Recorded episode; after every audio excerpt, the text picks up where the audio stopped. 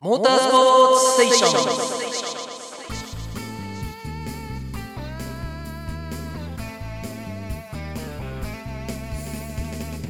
10回大会となる1987年。川崎がファクトリー活動を再開し久しぶりに4メーカーの激突となった。84年以来3年連続優勝のホンダはファクトリー RVF を5台投入し鉄壁と言える布陣で連勝記録更新を狙う。ヤマハはファクトリー YZF3 大体制だがエースとなる平忠彦が直前のフランスグランプリで怪我を負い急遽メンバーの組み替えをしなければならなかった。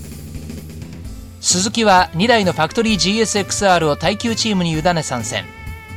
復帰の川崎はファクトリー ZXR7 を3台投入した。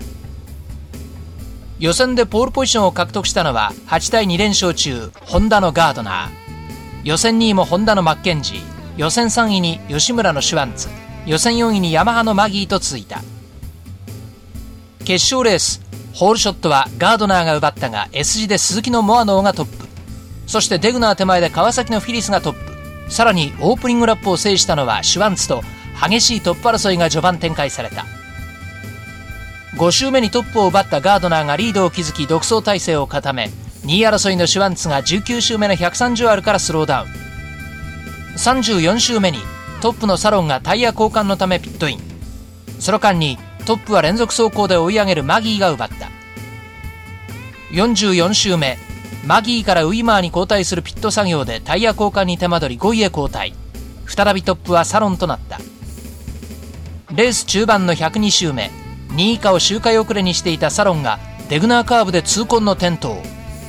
ピットに戻りマシンを修復しガードナーがコースに出た時にはトップから5周遅れと連覇は遠のいてしまった。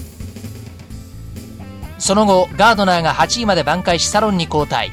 141周目の2コーナーでサロンが2度目の転倒でリタイアとなった。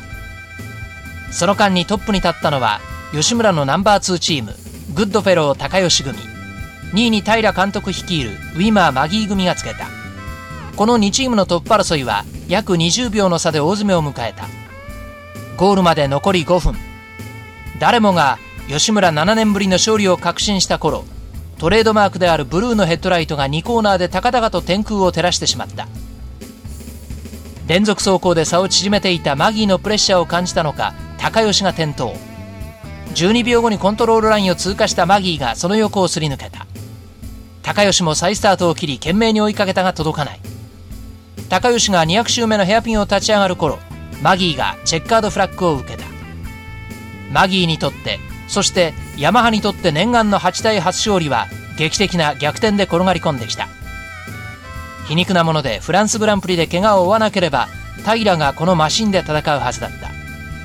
ライダー平忠彦としては複雑な心境で勝利の時を迎えたのだった。